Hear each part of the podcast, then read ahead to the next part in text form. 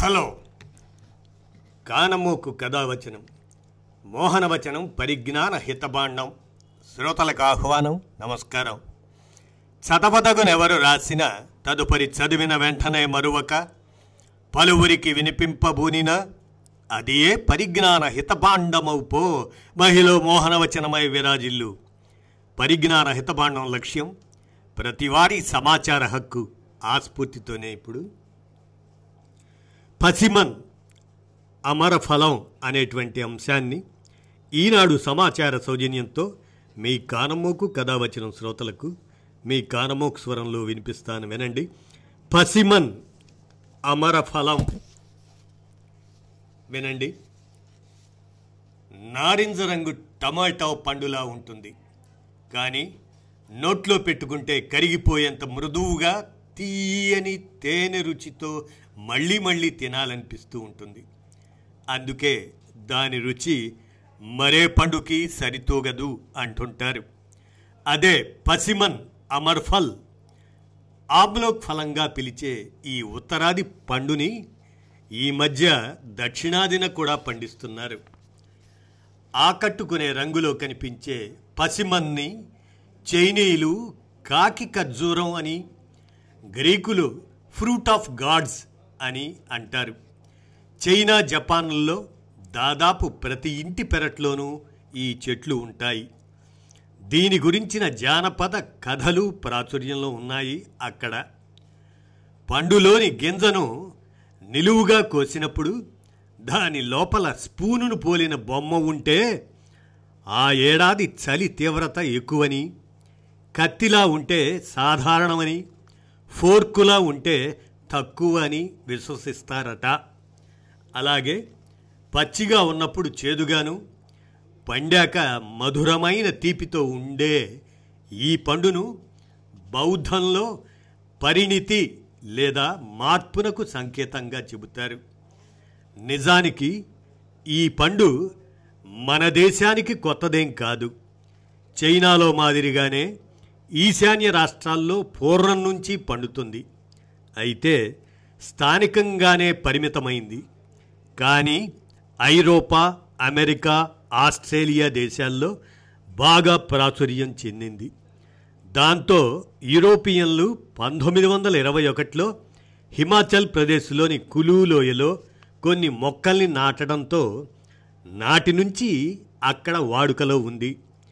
ఈ మధ్య దీనికి మార్కెట్ పెరగటంతో కశ్మీర్తో పాటు ఉత్తరాఖండ్ తమిళనాడుల్లోనూ పండిస్తున్నారు. లేత పసుపు నుంచి ముదురు నారింజ రంగుల్లో ఉండే ఈ పండ్లలో వందకి పైగా రకాలున్నాయి. అయితే హృదయాకారంలోని హచియా టమోటాను పోలిన హిక్మా గుమ్మడిని తలపించే ఫ్యూయు ఈ రకాల పెంపకమే ఎక్కువ. ట్యానిన్లు ఎక్కువగా ఉండే హచియా పచ్చిగా ఉన్నప్పుడు చేదుగాను పండాక తీయగాను ఉంటే ట్యానిల్లు లేని ఫ్యూయు కాయ ఆ దశలోనూ తీపి రుచితోనే ఉంటుంది. ఈ చెట్లకు తగినంత నీరు ఉంటే చాలు. పురుగు మందుల అవసరం ఉండదు. కాబట్టి దీన్ని పూర్తి సేంద్రియ పంటగా చెప్పవచ్చు. రెండేళ్ళలోనే కాపు మొదలైన నుంచి మంచి దిగుబడి రావటానికి ఐదారేళ్ళు పడుతుంది. ఏడాదికి ఒక్కో చెట్టు రెండు వందల కిలోలకు పైగా కాస్తుందట. జ్యూస్లు సలాడ్స్ బేకింగ్ ఉత్పత్తుల్లో ఈ పండు వాడకం ఎక్కువ. దాంతో స్టార్ హోటళ్ళలో వీటికి బాగా డిమాండ్ ఉంది. ఎండు పండ్లను అలా వాటిని కూడా వాడకం అనేది ఎక్కువగానే ఉన్నది. ఆగ్నేయ ఆసియా దేశాల్లో ఆరు బయటే చెక్కలకు వేలాడదీసి లేదా ఇనుప ట్రేల్లోనూ ఎండబెడతారు. గర్భిణీలు తింటే ఈ పండు వాళ్ళకి ఏ సి కే అనే విటమిన్లు పొటాషియం మెగ్నీషియం ఐరన్ కాపర్ ఇటువంటి ఖనిజాలు యాంటీ ఆక్సిడెంట్లు పుష్కలం ఈ పండులో. అందుకే ఇది పోషక నిధి అని గుండెకు మంచిదని కిడ్నీలో రాళ్ళు ఉన్న వాళ్ళకి మేలు చేస్తుందని చెబుతారు.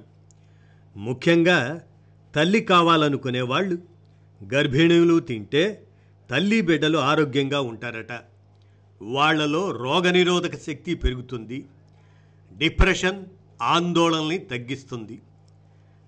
ఈ పసిమన్లోని అన్సాచ్యురేటెడ్ ఫ్యాటీ ఆమ్లాలు పీచు కొలెస్ట్రాల్ను నియంత్రిస్తాయి. పొటాషియం బీపీని తగ్గిస్తుంది. యాంతోసైనిన్లు హృదయ స్పందనని గుండె వేగాన్ని సరిచేస్తాయి. మొత్తంగా గుండె ఆరోగ్యానికి మేలు చేస్తుంది ఈ పసిమన్ అమరఫలం. ఇందులోని విటమిన్ సి రోగనిరోధక శక్తిని బి వన్ బి టూ విటమిన్లు జీవక్రియను పెంపొందిస్తాయి. రక్తం గడ్డకట్టకుండాను దెబ్బతిన్న కణజాలాన్ని బాగు చేసేందుకు విటమిన్ కే లాగా తోడ్పడుతుంది. బి సిక్స్ నాడీ వ్యవస్థ పనితీరుకి ఐరన్ హిమోగ్లోబిన్ శాతాన్ని పెంచడం ద్వారా రక్తహీనత లేకుండా చేస్తుంది. జీర్ణక్రియకి తోడ్పడుతుంది. ఈ పండ్లలో ఉండే ట్యానిన్లు ఊపిరితిత్తుల ఇన్ఫెక్షన్లు తగ్గిస్తాయి. తక్కువ గ్లైసెమిక్ ఇండెక్స్ పీచు ఎక్కువగా ఉండటంతో తగు మోతాదులో తింటే మధుమేహులకి మంచిదే. ఆక్సీకరణ ఒత్తిడిని తగ్గించడం ద్వారా అల్జీమర్స్ క్యాన్సర్ వంటి వ్యాధుల్ని దూరం చేస్తుంది.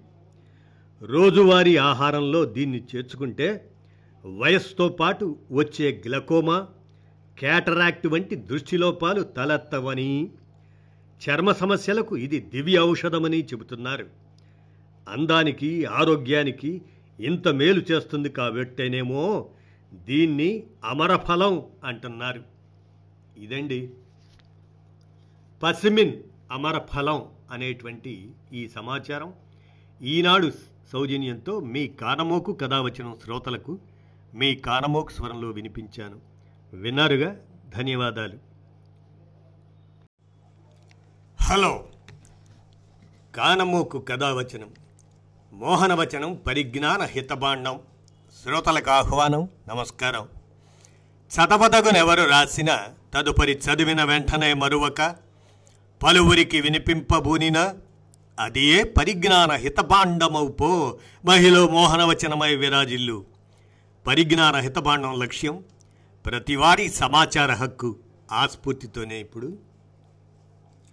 పసిమన్ అమర ఫలం అనేటువంటి అంశాన్ని ఈనాడు సమాచార సౌజన్యంతో మీ కానమ్మకు కథావచనం శ్రోతలకు మీ గానమోక్ స్వరంలో వినిపిస్తాను వినండి.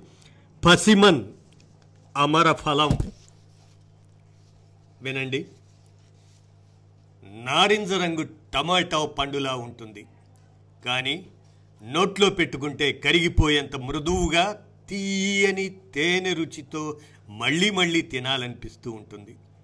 అందుకే దాని రుచి మరే పండుకి సరితూగదు అంటుంటారు. అదే పసిమన్ అమర్ఫల్ ఆమ్లోక్ ఫలంగా పిలిచే ఈ ఉత్తరాది పండుని ఈ మధ్య దక్షిణాదిన కూడా పండిస్తున్నారు. ఆకట్టుకునే రంగులో కనిపించే పసిమన్ని చైనీయులు కాకి ఖర్జూరం అని గ్రీకులు ఫ్రూట్ ఆఫ్ గాడ్స్ అని అంటారు.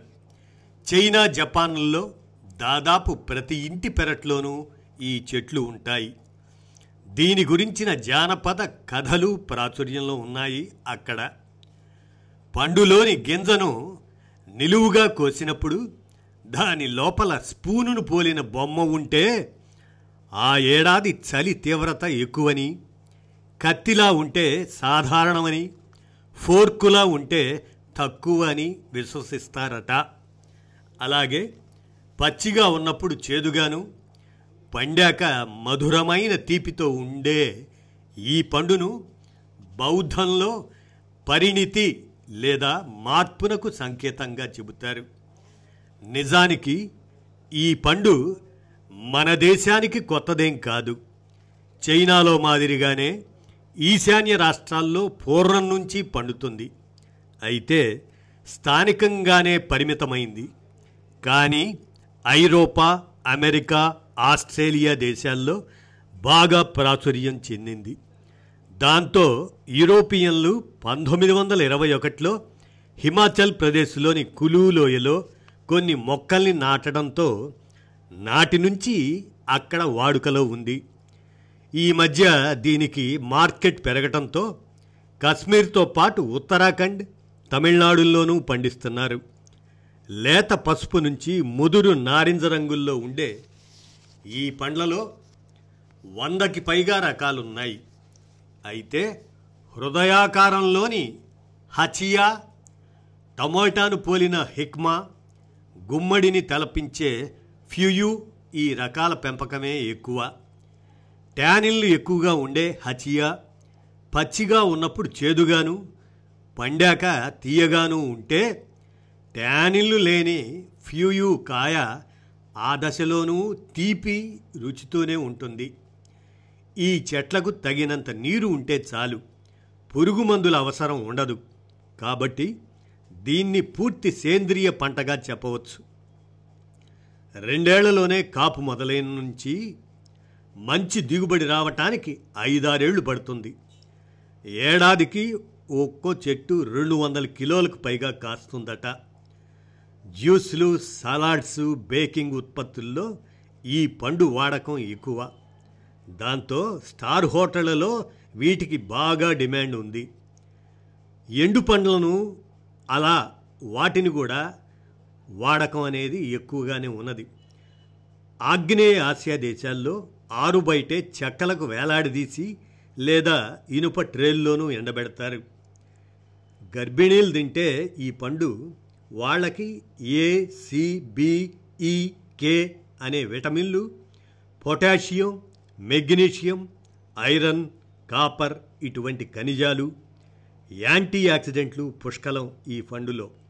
అందుకే ఇది పోషక నిధి అని గుండెకు మంచిదని కిడ్నీలో రాళ్ళు ఉన్న వాళ్ళకి మేలు చేస్తుందని చెబుతారు. ముఖ్యంగా తల్లి కావాలనుకునే వాళ్ళు గర్భిణులు తింటే తల్లి బిడ్డలు ఆరోగ్యంగా ఉంటారట. వాళ్ళలో రోగనిరోధక శక్తి పెరుగుతుంది. డిప్రెషన్ ఆందోళనని తగ్గిస్తుంది. ఈ పసిమన్లోని అన్సాచ్యురేటెడ్ ఫ్యాటీ ఆమ్లాలు పీచు కొలెస్ట్రాల్ను నియంత్రిస్తాయి. పొటాషియం బీపీని తగ్గిస్తుంది. యాంతోసైనిన్లు హృదయ స్పందనని గుండె వేగాన్ని సరిచేస్తాయి. మొత్తంగా గుండె ఆరోగ్యానికి మేలు చేస్తుంది ఈ పసిమన్ అమరఫలం. ఇందులోని విటమిన్ సి రోగనిరోధక శక్తిని బి వన్ బి టూ విటమిన్లు జీవక్రియను పెంపొందిస్తాయి. రక్తం గడ్డకట్టకుండాను దెబ్బతిన్న కణజాలాన్ని బాగు చేసేందుకు విటమిన్ కే లాగా తోడ్పడుతుంది. బి సిక్స్ నాడీ వ్యవస్థ పనితీరుకి ఐరన్ హిమోగ్లోబిన్ శాతాన్ని పెంచడం ద్వారా రక్తహీనత లేకుండా చేస్తుంది. జీర్ణక్రియకి తోడ్పడుతుంది. ఈ పండ్లలో ఉండే ట్యానిన్లు ఊపిరితిత్తుల ఇన్ఫెక్షన్లు తగ్గిస్తాయి. తక్కువ గ్లైసెమిక్ ఇండెక్స్ పీచు ఎక్కువగా ఉండటంతో తగు మోతాదులో తింటే మధుమేహులకి మంచిదే. ఆక్సీకరణ ఒత్తిడిని తగ్గించడం ద్వారా అల్జీమర్స్ క్యాన్సర్ వంటి వ్యాధుల్ని దూరం చేస్తుంది.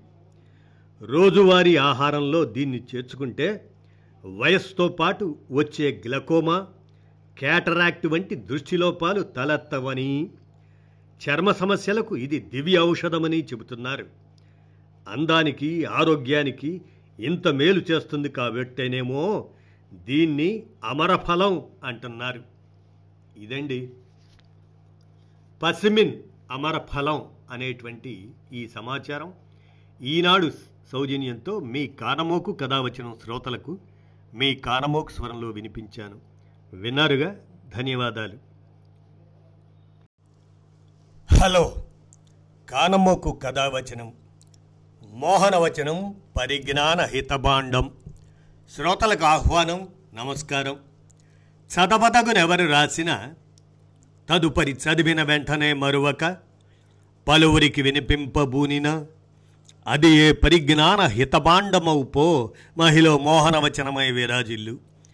పరిజ్ఞాన హితబాండం లక్ష్యం ప్రతివారీ సమాచార హక్కు ఆస్ఫూర్తితోనే ఇప్పుడు. మోదుమూడి మురళీకృష్ణ విరచిత నివాళి అంశం కామ్రేడ్ కంభంపాటి సత్యనారాయణ సీనియర్ వారు వారి నలభయో వర్ధంతి సందర్భంగా నివాళి. కామ్రేడ్ కంస నలభయో వర్ధంతి నివాళి ఇక వినండి. ఉత్తేజభరితం కంభంపాటి జీవితం.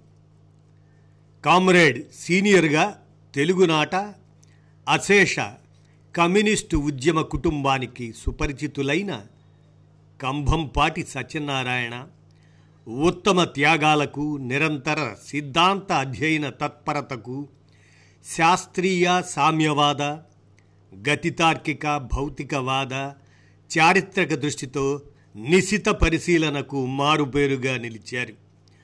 ఆదర్శ కమ్యూనిస్టుగా విప్లవకారునిగా అర్ధ శతాబ్దానికి పైగా పీడిత ప్రజల సేవకు ఆయన జరిపిన కృషి యావత్ కమ్యూనిస్టు కుటుంబాన్ని ఉత్తేజపరుస్తుంది.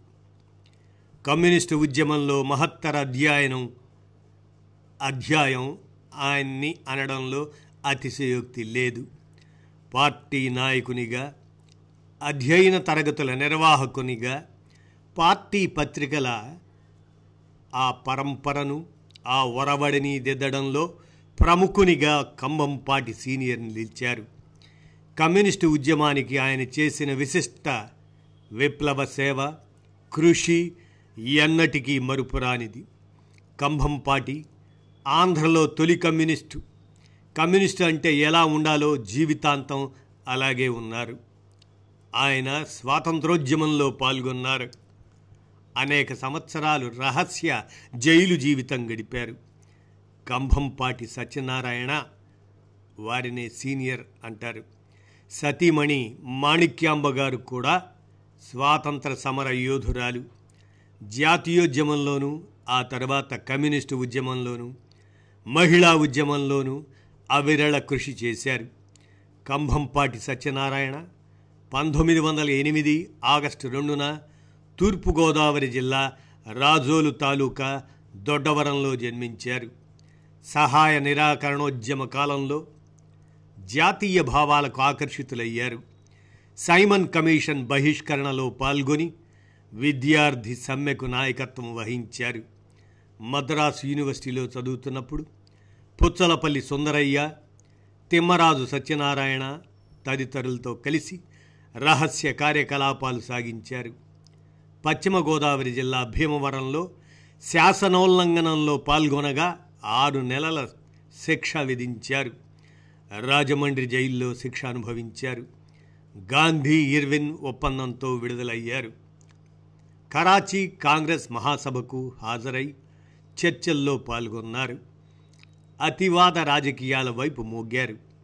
అనంతరం కమ్యూనిస్టు పార్టీలో చేరారు. శాసనోల్లంఘన కాలంలో రణధుందు వీరభారతి అనే రహస్య పత్రికలు ప్రచురించారు. పంతొమ్మిది వందల ముప్పయో దశకం ప్రారంభ దినాలలో అమీర్ హైదర్ ఖాన్ వంటి విప్లవకారులతో కలిసి దక్షిణాదిన కమ్యూనిస్టు ఉద్యమాన్ని నిర్మించారు. పంతొమ్మిది వందల ముప్పై నాలుగులో సుందరయ్యతో కలిసి ఆంధ్రలో కమ్యూనిస్టు పార్టీ వ్యవస్థాపక సభ్యుల్లో ఒకరుగా ఉన్నారు. అప్పటి నుంచి కమ్యూనిస్టు ఉద్యమం పట్ల అచంచలమైన విశ్వాసం విధేయతతో ఆర్గనైజర్గా జర్నలిస్టుగా మేధావిగా బహుముఖ సేవలు అందించారు. అత్యంత వ్యయప్రయాసలకు ఓర్చి పరిశోధనలు జరిపి రెండు వాల్యూమ్స్ ఆంధ్ర చరిత్రపై ఒక గ్రంథాన్ని రచించారు. ఆ తరువాత ఆంధ్రలో కమ్యూనిస్టు ఉద్యమ ప్రారంభ దినాలకు సంబంధించి మరో గ్రంథాన్ని రచించి ఎంతో సేవ చేశారు. పంతొమ్మిది వందల ముప్పై నాలుగు వరకు ఆంధ్రప్రదేశ్లో కమ్యూనిస్టు ఉద్యమ చరిత్రకు సంబంధించిన గ్రంథాన్ని పరిపూర్తి చేసే కృషిని కొనసాగిస్తూ ఆ కర్తవ్యం పరిపూర్తి కాకముందే పంతొమ్మిది వందల ఎనభై మూడు జనవరి పదహారున అంటే నలభై సంవత్సరాల క్రితం తుది శ్వాస విడిచారు.